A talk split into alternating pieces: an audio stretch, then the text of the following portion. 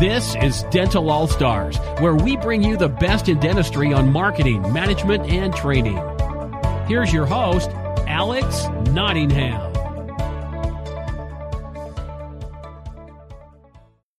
This audio recording is an excerpt of our study club session titled Answering the Insurance Question. We will begin with an introduction by me, Alex Nottingham. Then we will have an excerpt from Heather Nottingham, our phone skills instructor. Following that, we will have an excerpt from Larry Guzzardo, our scheduling skills instructor. And lastly, Larry will answer one of the questions asked in the study club that relates to negotiating PPO rates. For those that haven't joined us before, Study Club is our group coaching session where all star students, instructors, coaches, and trainers come together to explore pressing issues in dentistry and in your own individual practices. So let's begin our excerpt. So let's begin Study Club. So this month's topic is about how to handle the insurance question. Now, whether you're fee for service or you accept insurance, I'm sure you hear daily do you take my insurance? And sometimes this can be frustrating because it seems that patients are judging your office just based on whether you take their insurance or not. And guess what? They are. So what you're going to hear today from All Star Dental Academy instructors Heather Nottingham and Larry Guzzardo, and you'll have the opportunity to ask your most pressing, pressing questions with them live. Now to clarify, we are going to discuss how you handle the insurance question over the phone, not how you code insurance. You're welcome to ask any questions on the study club, and you can ask about coding if you like. But the focus of our content in the beginning is going to be on the phone on phone skills. Uh, so again, there are three ways you can handle the insurance question. The first is you can ask you can answer the question right away, and I guarantee you, nine times out of ten, this will be a very short conversation. And even if you do take your, their insurance, answering the question immediately is a big mistake.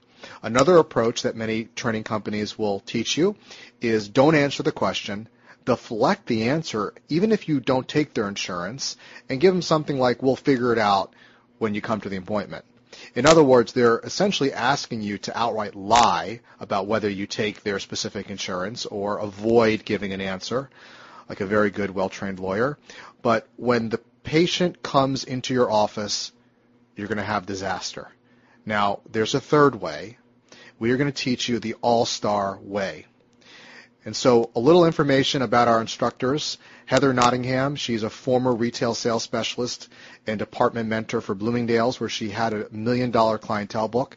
With over 16 years of sales experience, Heather focuses her efforts on building customer relations, implementing new systems, team training, public relations, event planning, and brand representation. Heather has, has an extensive knowledge and background in dentistry, has worked for, for over a decade actually handling patient calls in the trenches. She knows what it's like dealing with this developing a system uh, and helping double a practice uh, their revenue in 18 months from 1 million to 2 million with the systems you're going to learn from her today, uh, at least part of it, and with our program it's reflected in much greater detail.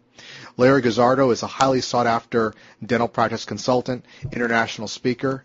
His skills and talent is offered basically practice co- practical common sense solutions to improve dental practice productivity. I always hear him say, you never want to throw common sense out the window, right?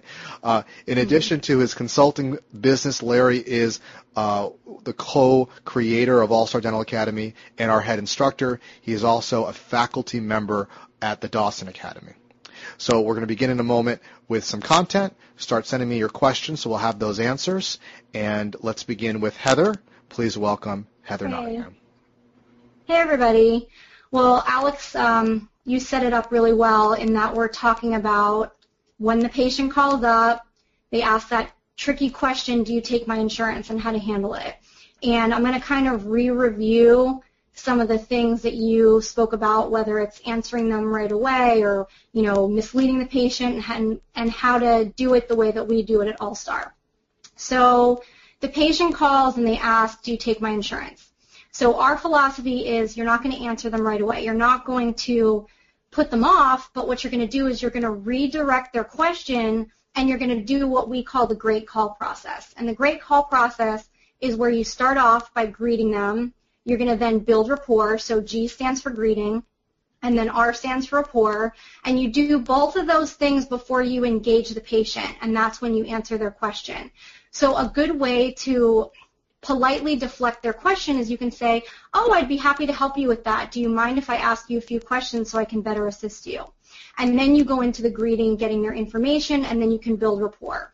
This way, by doing it that way, you're finding out how to best serve them as a patient if you find out about them before you find out about their insurance, then because all of the whole appointment is about them and it doesn't matter, it's regardless of what their insurance is, you can't effectively help them without knowing who they are and what they're interested in. So just some notes that I made. You're going to not want to assume that everyone that calls and asks if you take their insurance is necessarily interested in procedures that are only covered by insurance. Or you also don't want to assume that they're not going to be okay to pay out of pocket.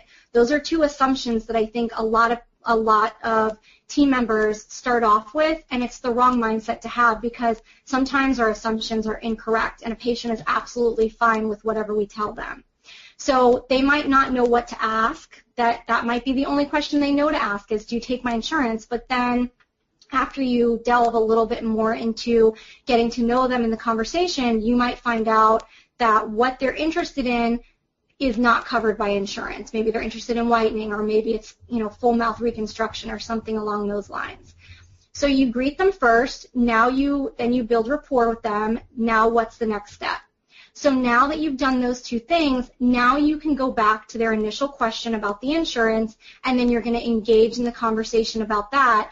But you're doing that having all that rapport information and knowing what their needs are first. So now you're better equipped to be able to handle the specific question and you can relate it back to them personally.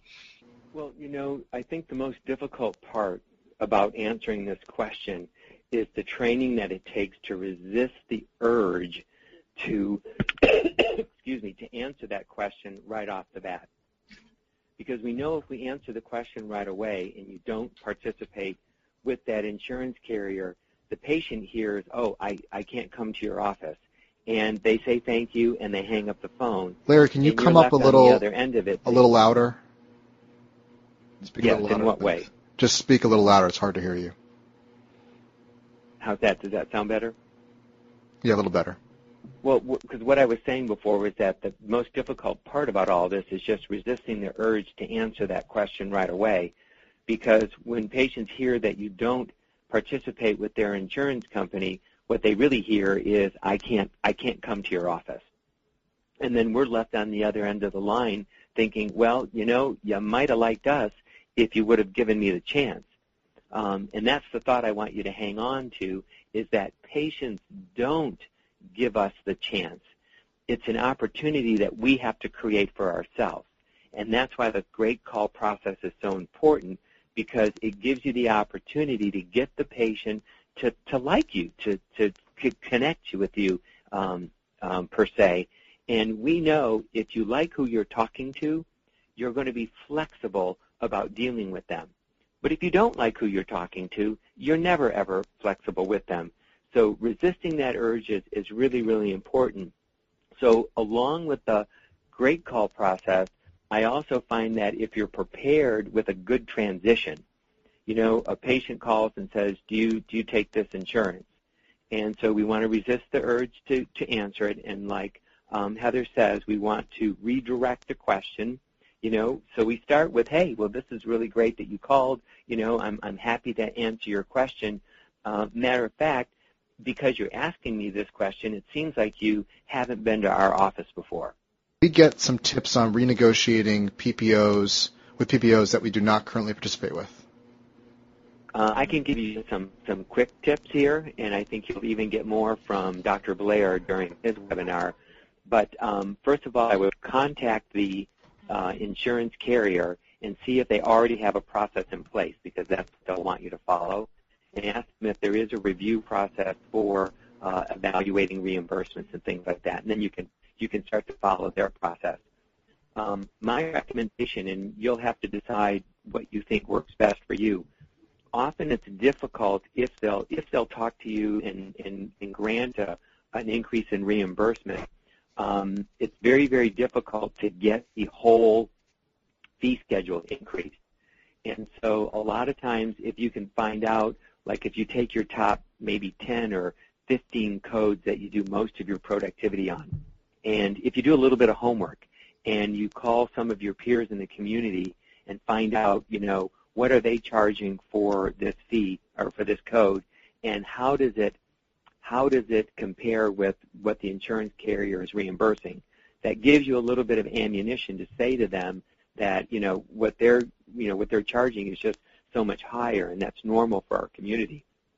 So sometimes I find that if you if you request to have them review fewer codes, it's easier than if they're doing the whole fee schedule. Now, the, the problem that comes up is that when you make an agreement with the insurance carrier, um, they also hold the determine when you know something is paid and how it's paid.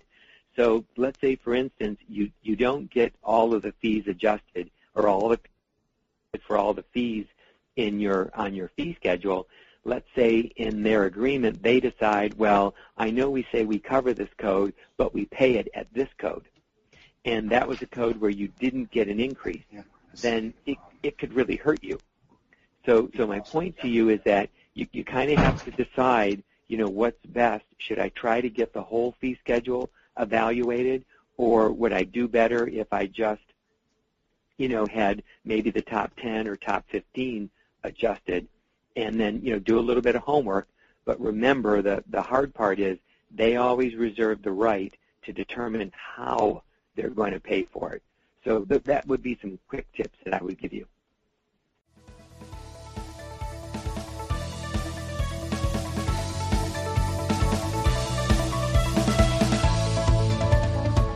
We hope you enjoyed this episode of Dental All Stars.